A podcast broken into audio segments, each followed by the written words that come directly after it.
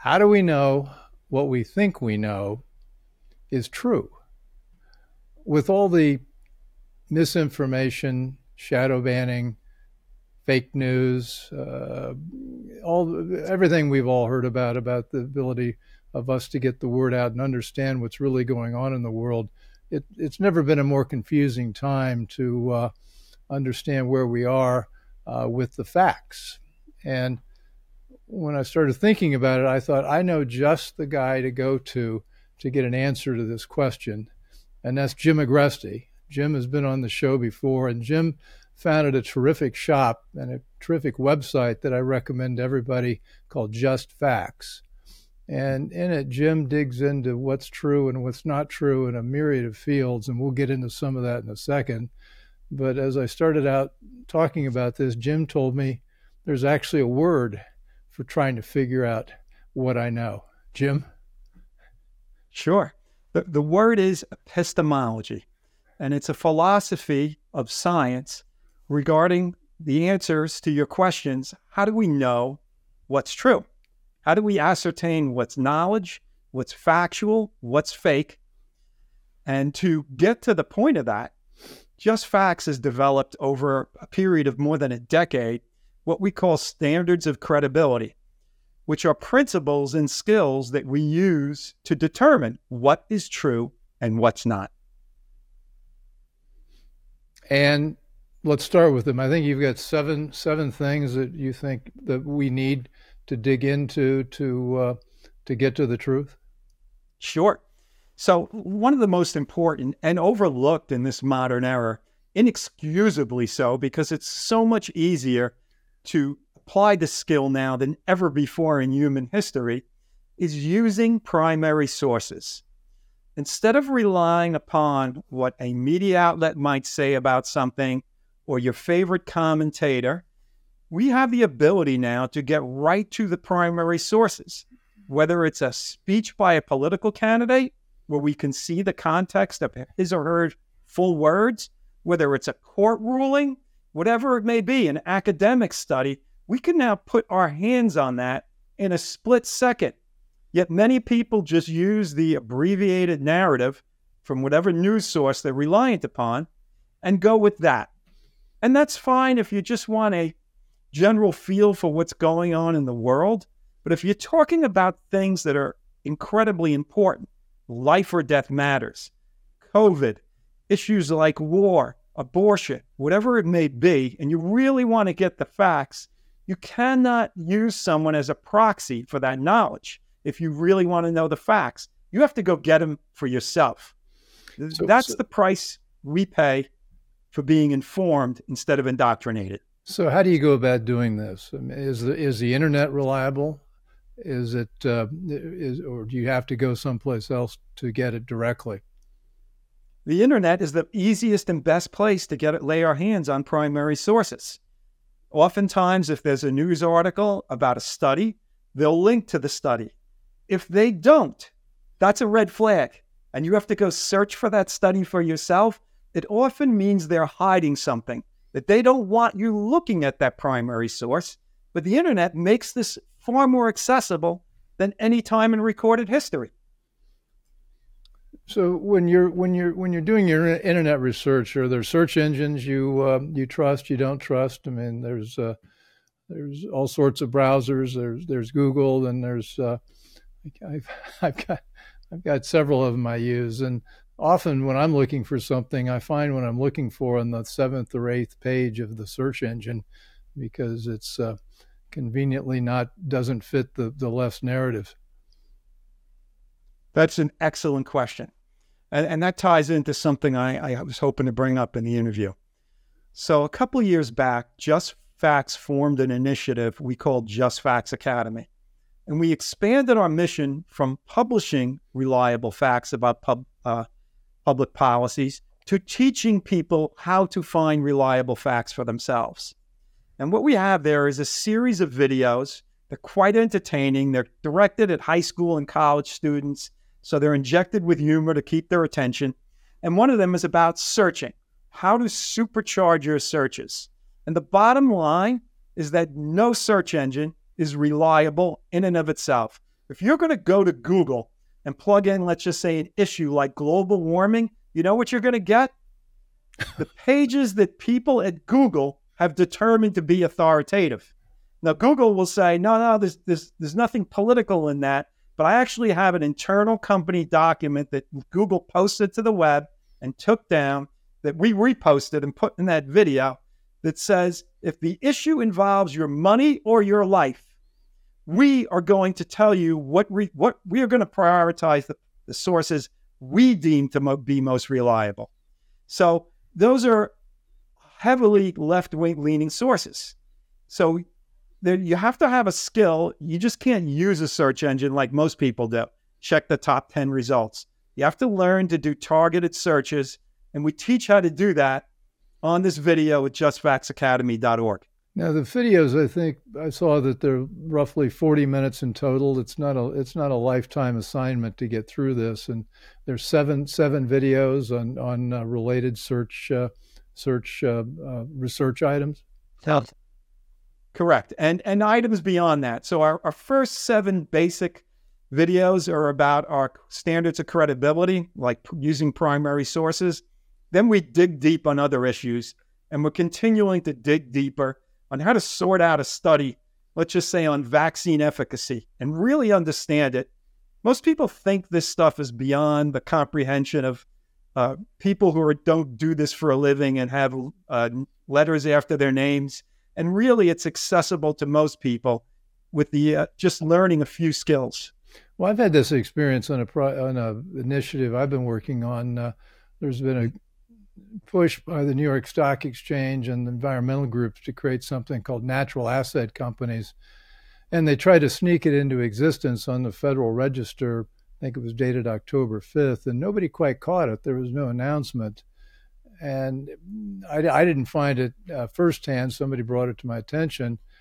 And what they revealed was a really egregious uh, plan to take a lot of productive land out of use. Uh, throughout America and, and dedicated instead to so called ecological purposes.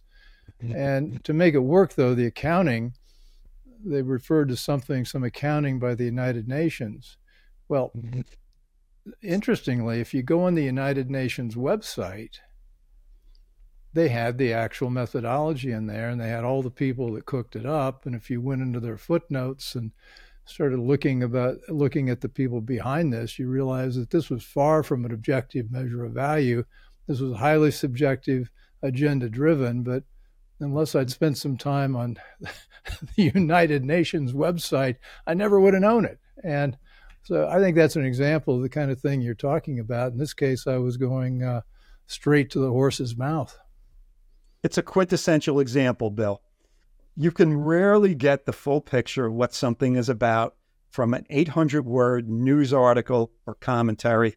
You do have to dig deeper. And it's interesting you raise the footnotes because these primary sources oftentimes will bury that information in footnotes or even in a supplementary appendix of data. For instance, there's a, there's a widely uh, quoted statistic about how many women are subjected, are uh, victims of sexual violence. And that's based on a CDC report. So I dig back to that CDC report and I'm like, well, define it. Define sexual violence because to me that has a very negative connotation.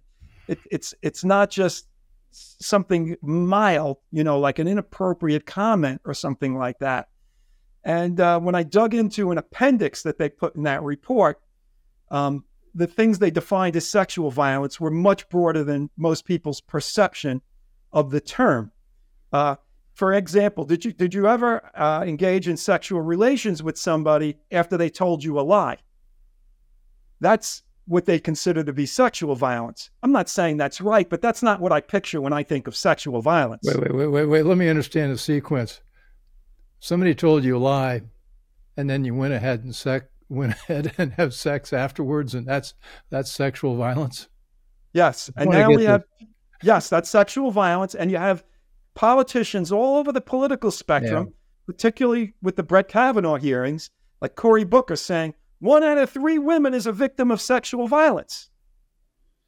So this is almost always what we see in the rhetoric of, uh, you know, both sides actually. Sometimes, but more, much more often the left.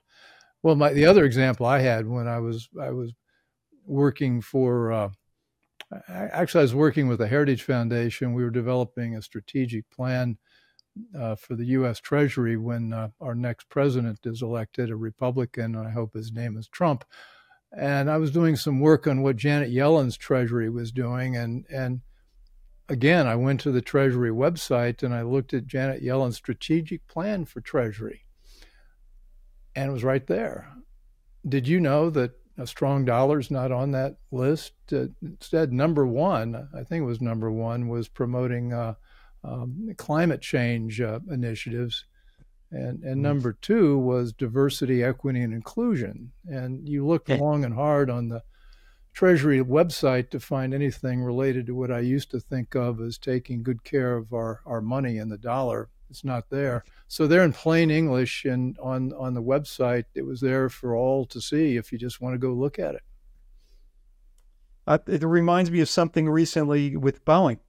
You know, with all the troubles and accidents and, and failures, um, I recently somebody pointed me to their annual report, and they had a section on executive compensation, and they said in 2022 we expanded those things were going primary measures of compensation from product safety and quality and the things you think an airline airplane manufacturer would be focused on.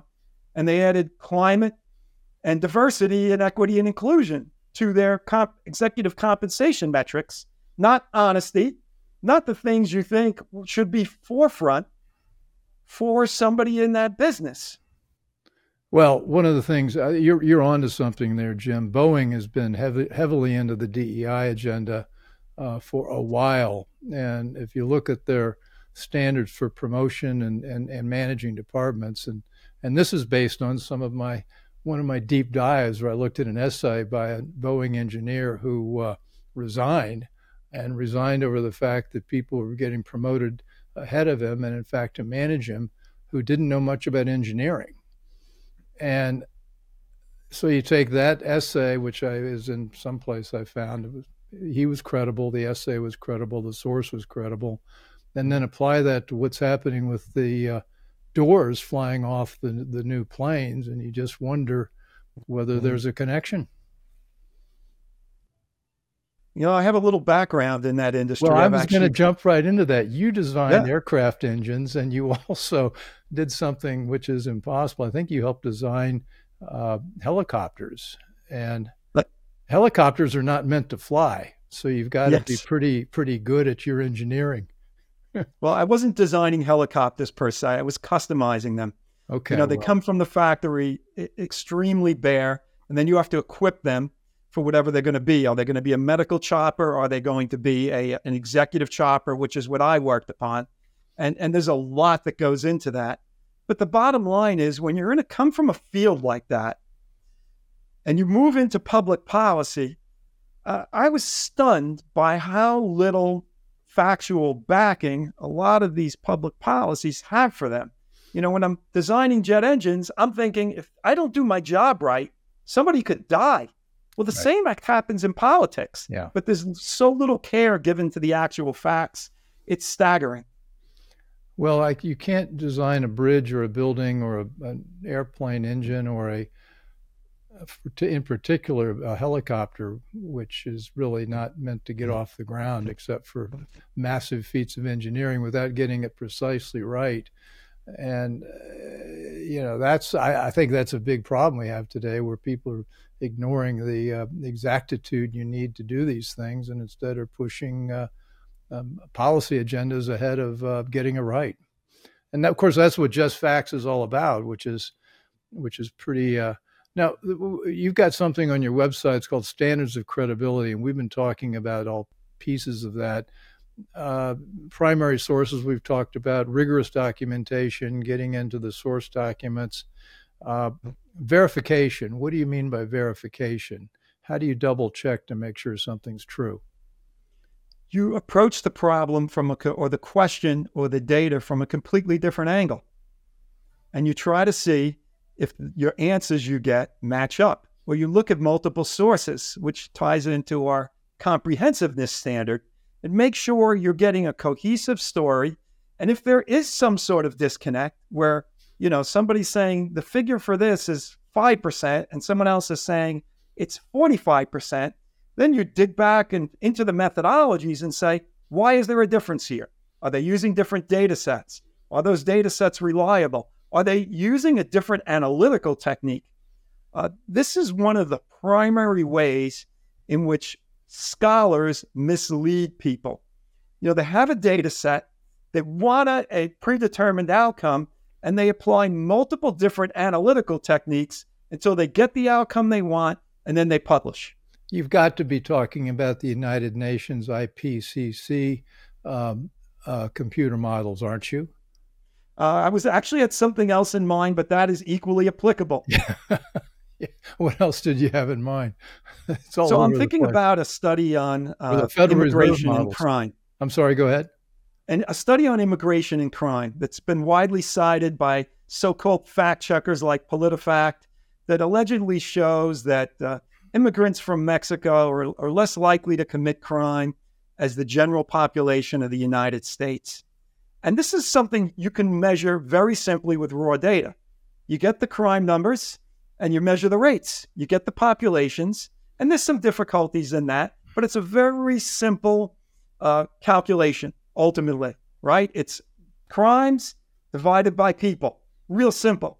But this study published in this prestigious journal instead used what they called group based trajectory modeling to come to this answer. I'm not going to get into all of the, the details of it, but the point is it was unnecessarily complicated uh, for something that's simple that anyone can see this is the way to approach this.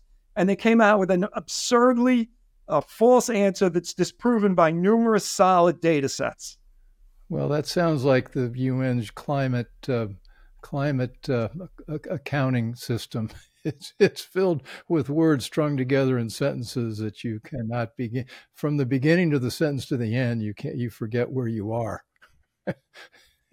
so that's one of the ways you obfuscate, and what that brings. And by the way, we're talking from your website, just justfacts.com, and I highly recommend it because in this age of not knowing what's really going on, uh, you you really show you, you really shine a light on how to get there. And one of your principles is clarity, and using words that people understand would be a good place to start. Yes, uh, George Orwell, in his uh, famous essay "Politics in the English Language," talked about people who use words in a consciously dishonest way. Uh, they have their own private meaning, but they know you're going to interpret it in another way. Yeah. Uh, the quintessential example in that is uh, Bill Clinton arguing about there is no sex.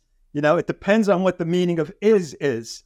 And under the private definition that he perjured himself in court with, he was saying, trying to explain, well, I'm saying there's no sex right now. I'm like, Bill, I can look at you right now and tell you there's no sex going on. But that's not the question. The question is, was there ever sex? And he knew that but he chose those consciously dishonest words to mislead people. Well, and he gets it. and obviously, he got a pass using those words, or at least, at least in, in court, he did. Uh, balance is one of your one of your principles, and that that's a tough one because uh, fair and balanced, uh, trying to weigh this side versus the other side. I think all of us, and, and, and me included, is, is, is a, could be accused of something called confirmation bias, and that we tend to go out and look for things that prove what we already think, mm-hmm. and tend to ignore the things that don't uh, that might work against that. It's a common human foible. We, none of us want to be challenged. Uh, most people don't like confrontation, except for a few people that seem to love it, like Trump. But uh, the fact is, we tend to listen to people who tell us what we want to hear. And the idea behind bounce is very different than the fake bounce you get from the media. The fake bounce is we give a quote from either side, and we give a lot more uh, credence to the quote side we want. So we might give more quotes. We might give more. Uh, we might finish with their quote to give them the last word And true balance is putting all the relevant facts on the table, not just saying, hey, uh, these are the facts when there's a thousand other facts that also uh, matter for this issue. And this is the case with a lot of public policies because they're inherently complicated, whether it's the national debt, monetary policy, government spending. Uh, there are many, many different facets. Climate change. I mean, there's an enormous amount of facts out there on climate change. And being having balance means giving people the most salient, relevant, important facts, whether they agree with one side or not, putting both sides out. Well, I know you're not political, and at least on the website, and you work with just facts, and I think that's appropriate. But it strikes me, and this this is my view, is that the left is not interested in truth. The left is interested in power, and so we can assemble all the facts we want to make our arguments, but if they're going to if that's going to be ignored, then you're still not going to end up winning an argument based on uh, on good mm-hmm. research. Yeah, I mean, with some people, you're not. And quite frankly, those are the people we at Just Facts are not talking to. Uh, we try to reach people who are genuinely want to know the truth. And we're also evangelists for the idea that it's important to know the truth, to not get stuck in our partisan uh, holes and not look outside of it. Now, Bill, I- I'm a conservative. We don't hide that. So I generally agree with your assessment about the left, but I'm very slow, uh, reticent to say it's a fact. I would say it's a suspicion.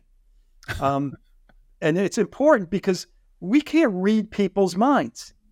We just don't have that ability as humans. Now, we all have the ability to kind of read people a little bit during a poker game. Is he bluffing? Does he have a good hand? During somebody who we know when they're lying based on past experience, that they behave in a certain way, they talk in a certain way. So we can all read people, but we cannot truly read their minds. And I would say the left probably has that opinion of the right as well. In fact, I know they do because I read a variety of publications every day. And I think we need to get out of the unhealthy um, thing of trying to divine people's motives. The fact of the matter is, if somebody says something that's false, they're either ignorant or dishonest. It really doesn't matter. The point is, it's wrong. That's what matters. Well, you just did some work. You're, you're publishing something uh, on projection, and uh, you, you, you, I think the title of your piece is "How to Thwart the Nefarious Propaganda Technique of, Pro- Technique of Projection," and I think that relates to what we're talking about here. It, it does.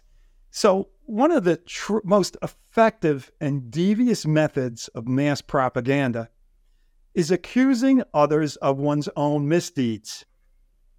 And throughout time, social scientists have wrote about, written about it and exposed it. And the uh, lessons of history has shown how it's been used. A, a prime example was the start of World War II. Hitler and the Nazis wanted to invade Poland. So, what they did is they cooked up a narrative that Poland was being aggressive to Germany, and Germany had no uh, no choice but to attack Poland to stop this Polish aggression. And what they did, and we know this through a uh, the Nuremberg war crime t- tribunals from a firsthand witness, is they found a German who lived near the Polish border, a German man. They killed him. They placed his body in a radio station, and they and then they made an announcement in Polish from the radio station as if Polish militants had taken over that station. Then they showed the guy's bird, body and said, This is what the Poles did to us. And within hours, they launched World War II by invading Poland. So we, we can sometimes ascertain through people's actions and through firsthand witness testimony that yes, people are using this deliberate technique. And social scientists are clear it's very effective because what you're doing, first of all, is you're putting the honest person, the innocent person, in a state of self defense. And also, you're depriving them of their argument. It's not really a strong argument to say, that's not me, that's you. It's almost something a child would say on a playground, like, you know, I'm rubber, you're glue. what bounces off me sticks to you. It's not a strong argument. So it muddles the water and enables people to uh, do some pretty horrible things and get away with it. Well, uh, you know, we talked, I, I made my assertion about the left not necessarily believing truth is is important if it gets in the way of their power agenda. And I'm now looking at what you've written about in your piece about Vladimir Lenin, and I guess he's he said moral considerations are irrelevant when it comes to how to sway the public most effectively. And uh, he he that he said we reject ethics based on any any ethics based on God's commandments and that uh, our morality is is entirely subordinated to our mm-hmm. interest of advancing communism. Yeah, it, it's a it's a mindset. It, it's a morally relativistic mindset, and it wasn't just Lenin. You know, Saul Alinsky, the infamous leftist who was very influential and who Hillary Clinton mm-hmm. corresponded with and wrote her senior thesis on at Wellesley College in 1969, said this, and you got to listen to this. Uh, the ends justify almost any means, and the most unethical of all means is the non-use of any means. And what he's saying is, explain that. I'm you let sure ethics I... get in the way of what you want to accomplish, that's unethical. One moment, I, I'll be right back. Sure.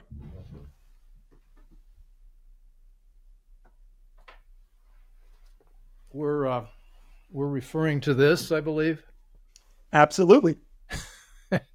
and the dedication here is to uh, who is the dedication to? Oh, I remember. Actually, he has a quote from Lucifer, and I'm, I'm pretty sure he dedicated the book to it. Um, not not quite, but uh, he was he was he was rejecting any sort of biblical morality right up front when he wrote this book. And I think, did he coin the term "the ends justify the means"? I don't think so.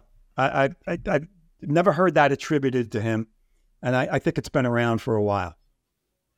Well, if and it's certainly been uh, in existence as a philosophy forever, you know, throughout all of recorded history. I mean, I, I, I love what you do at Just Facts, and I'm wholly there. But you, have written about this. It, it looks like. Uh, uh, in this 20th century, there, there, Paul Johnson wrote a book called Modern Times, which I highly recommend. And even though it was written three or four decades ago, it does chapter after chapter after chapter of every piece of, of world history from about 1890 up until 1980.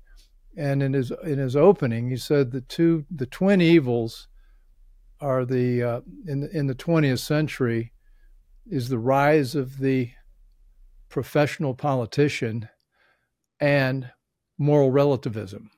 And it's basically now where all ethics are personal and situational. And so this idea of facts that we're talking about here doesn't really enter in as a, as a deciding, uh, as a decider. Yeah. If you decide, well, I want worldwide socialism, and as uh, the famous New York Times journalist Walter Duranty said, you know, you have to a, break a few eggs to make an omelet.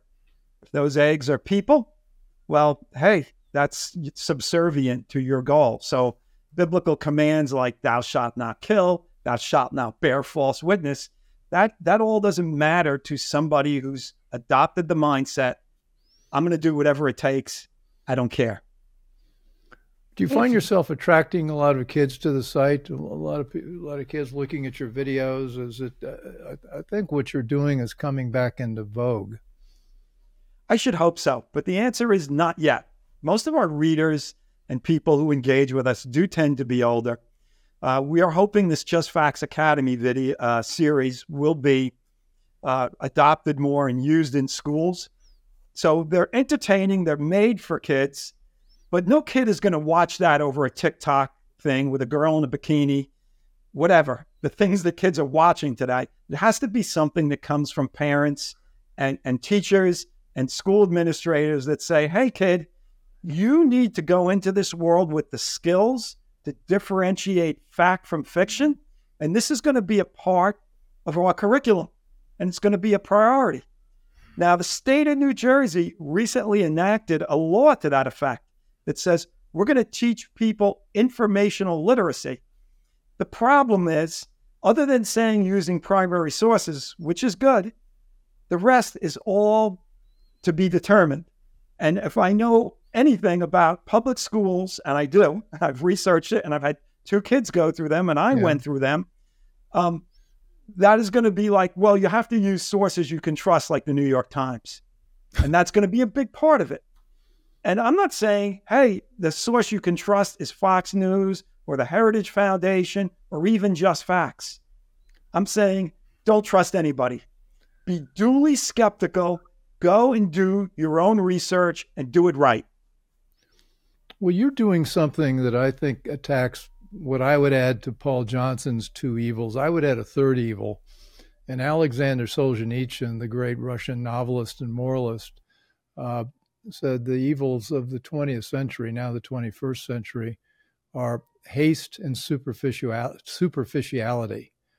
And that people in a hurry, they don't dig into the, the, the deeper meaning of things. And you mentioned TikTok and our inability to get a, a, deeper message to people. You know, if the medium is the message, we're not going to get our message across in uh, in TikTok. I agree, and and that brings to mind something really interesting. As we're getting kind of broadening out philosophically here, I attended an all-day seminar by a PhD.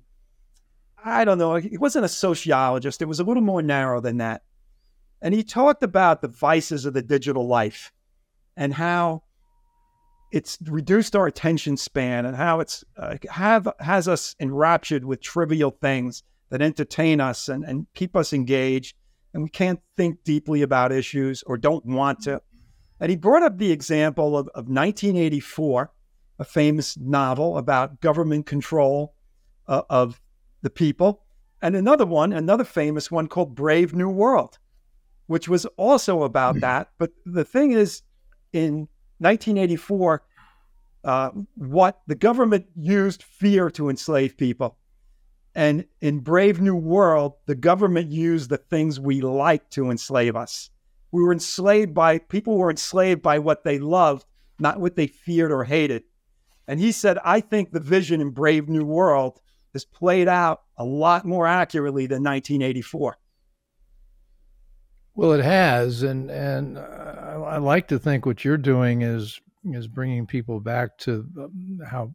I mean, you can't get taken over by a totalitarian state if you don't let yourself, and you need to have not only your ability to think clearly about things, but you need to have a peer group of other people who are who are kindred spirits in in, in preserving the truth. And you know, I think that's what you and I are doing here, and I think there are a lot of us. I don't know you. You know Stella Morabito? Do you know her work? Absolutely. I think you gave her a. Uh, you mentioned Stella in one of your writings. What, what, I did. What I'm giving her a hat tip. Absolutely. Yeah. So, what was she saying that related to what you just said? Well, she was quoting one of these French social scientists about how projection works, and I just quoted that same quote and I gave her a hat tip because the book was written in 1971 or in that range, early 1970s. And I said, hey, this somebody did the hard work here of digging this up, and I want to credit them. Well, yeah, Stella's done a lot of work. You know, she was a research uh, researcher for the CIA into into into the Soviet Union and their mind control techniques, and I think she also did some work with Chinese mind control techniques and talked about uh, one of the principal weapons they use is isolation, which results in loneliness, which results in sort of loss of your uh, your identity. Um, yeah, I finally I found it, Jim. I know I knew it was important to our conversation. Uh, he dedicates, uh, he writes, the first radical known to man who rebelled against the establishment and did it so effectively that he at least won his own kingdom, Lucifer. Um, and I think if we see what's going on in the streets today, this book is uh, in everybody's back pocket. Yeah. Well, Jim, what else should we know about the methodology and just facts? I mean, you've covered a whole range of uh, of uh, topics. I mean, you go from monetary policy to to um, climate to i mean what what are your tick off some of the things you've dug into that when people go to the site uh, they can learn uh, what's true about it sure so one of the topics we recently expanded upon is monetary policy and it's getting renewed attention because of the inflation because since joe biden entered office are up about 18% and certain products that you tend to buy every day particularly food items they're, they're up a lot more than that. And that's something that people can see. They're concerned about it. And it's important to understand what causes that. Because if you're listening to Joe Biden and his fans or, you know, allies, they'll say, well, uh, that was caused by Putin's war. Uh, the problem is inflation reached a 40 year high before Putin invaded Ukraine. Uh, he also ba- blames the pandemic but the pandemic, uh, there was very hmm. relatively tame inflation during the pandemic until he took office. And also, a lot of the things that supply chain snarls that were created were created by people in his political party that pushed the lockdowns, that uh, enforced them much longer and much harder than anyone else. So it's important to know what causes inflation. And what causes inflation primarily, there are a bunch of factors that we detail, but the main one is government creating more money than needed by their economies. And that's what they did to fund this incredible government spending. I mean, even after all of the COVID relief of the Trump era, Biden came in when we were, people were undoing lockdowns and thrust in two trillion plus more. And this money, you know, if you could make people rich by printing money, Zimbabwe would be the wealthiest nation in the world. it doesn't work that way. Well, I'm, I'm not sure about the precise statistics. I was looking it up before we got up, before we came on. Uh, but if you look at the growth of the real economy in the last 25 or 30 years, it's grown by a factor of maybe 50%. And that's roughly roughly. And but if you look at the growth of the money supply, the money economy, the uh, financial assets, it's grown by like 500 percent. And so the amount of money that we've got in relation to the regular real economy has multiplied dramatically. And that's a that's a principal source of inflation. And you know, we're running two trillion dollar deficits. And I somebody pointed out to me, you know, two trillion dollars is roughly almost the size of the entire French economy. And we're running that as an annual budget deficit uh, as we speak. And of course, you run those budget deficits. The Fed prints money to uh, to, to to pay for it. I'll put "pay" in quotes.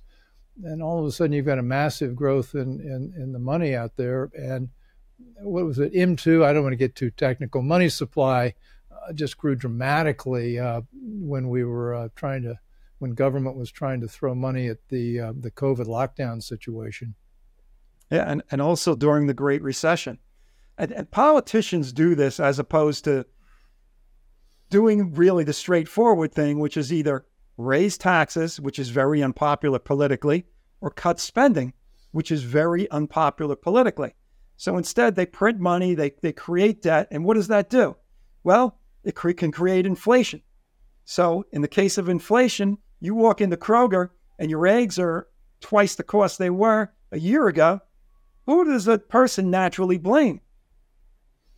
Well, Not the politician, it's Kroger. Well, when well, your wages get.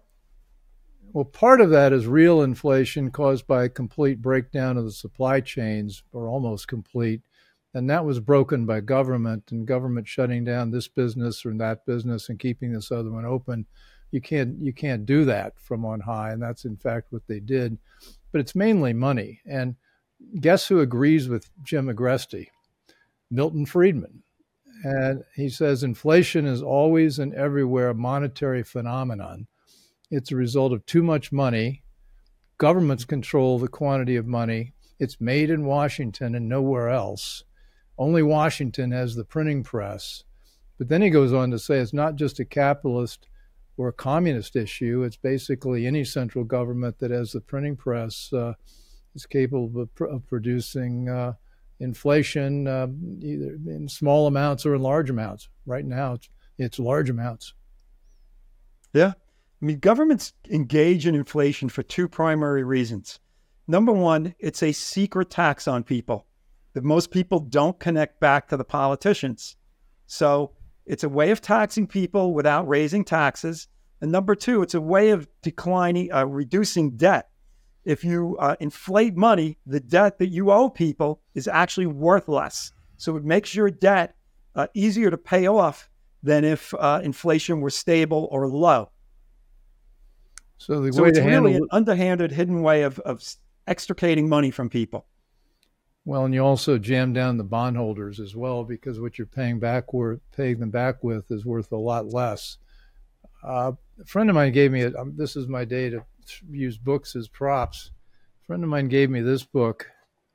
It's called uh, Fiat Paper Money, and it's a history going all the way back to pre, oh gosh, two three thousand years of of money and paper money and if it's China, Venice, Sweden, France, United States, Europe, uh, essentially all the places where fiat money was used, eventually that fiat money became worthless. And unfortunately, I don't. I'm not so sure we're not going to. Uh, we may not escape that. Yeah. I mean, when you're just printing paper, or it's even worse today, Bill, because how old is that book? Uh, this book is probably 25 years old. Okay. So the way money's made today, talk about fiat, you press a button and a computer generates that money and can deposit it in a bank and can purchase a bond or can use be used to produce COVID stimulus checks or any kind of payout just by pressing a button. You don't even have to go through the work of printing the money anymore. so we got to get out of here on a positive note. Tell me, where, where, how do we how, have you have any? Have you? Have, we need our next. We need to work on some solutions to this. Maybe maybe changing governments would be a good solution, or changing leadership in the administration, and uh, and getting a Treasury Secretary understands that we need a strong dollar. We don't have that now. It's true. Um, I would say if we're going to work on a solution, a lot of people look to government, but we are a government of, we're supposed to be a government of by and for the people. And ultimately, we elect our leaders. If we want to improve things, we should start with ourselves. We should start by getting educated. We should start by having honest introspection and saying, Am I believing this because I want to believe it or because the facts show I should believe it? We all need to become more vigilant, vigilant and diligent about making sure we get the truth and then also having the character, the care for people to share truth with people. Uh, the great economist Thomas Sowell uh, once said something along the lines of this. Let me make sure I get it right. When you are trying to help yourself, you tell people what they want to hear. When, uh, when you care about yourself, you tell people what they want to hear. When you care about others, you tell them the truth. I like that. So, Jim, let's uh, let, let's let's let's hit the pause button for right now. There there are a couple other topics I want to get into you with that you've covered, but I think we're going to do this one in bite size. Let's uh, let's plan to revisit. I also want to talk about the work you've done on climate change, and I also want to talk with you at some point about whether or not you're joining me in the crew that supports the new president of Argentina in the ranks of the anarcho capitalists, where uh, we believe the uh, there's nothing the private sector can't do better. Um, uh, the state does stuff, the private sector can do it better. So I think that fits with what you just told us, which is uh, take responsibility for uh, making it happen ourselves. Jim Agresti, just facts. The website is justfacts.com.org. And you're on Twitter, of course, and uh, also the Just Facts, the Academy is great tutorial on some of the some of the things we've just been talking about. So, Jim, thanks for coming back, and uh, let's uh, let us continue uh, uh, sometime in the next few months. Bill, it was a pleasure and an honor to be on with you as always. Yeah, I really expect respect what you do, and everybody ought to be uh, on your site and supporting supporting facts. Thank you for your kind words, and the feelings are mutual. Right. So anyway, thanks all for joining. And as you know, we're all on all the major podcast platforms and on CPAC now and on Substack. Uh, and we hopefully hope we hope you'll all subscribe. If you're not already subscribed, encourage your friends to subscribe and send us some uh, com- your comments about these shows and other shows you uh, hope we will uh, we will produce in the future. So anyway, mm-hmm. thanks for joining and and thanks Jim Agresti. Thank you, Bill.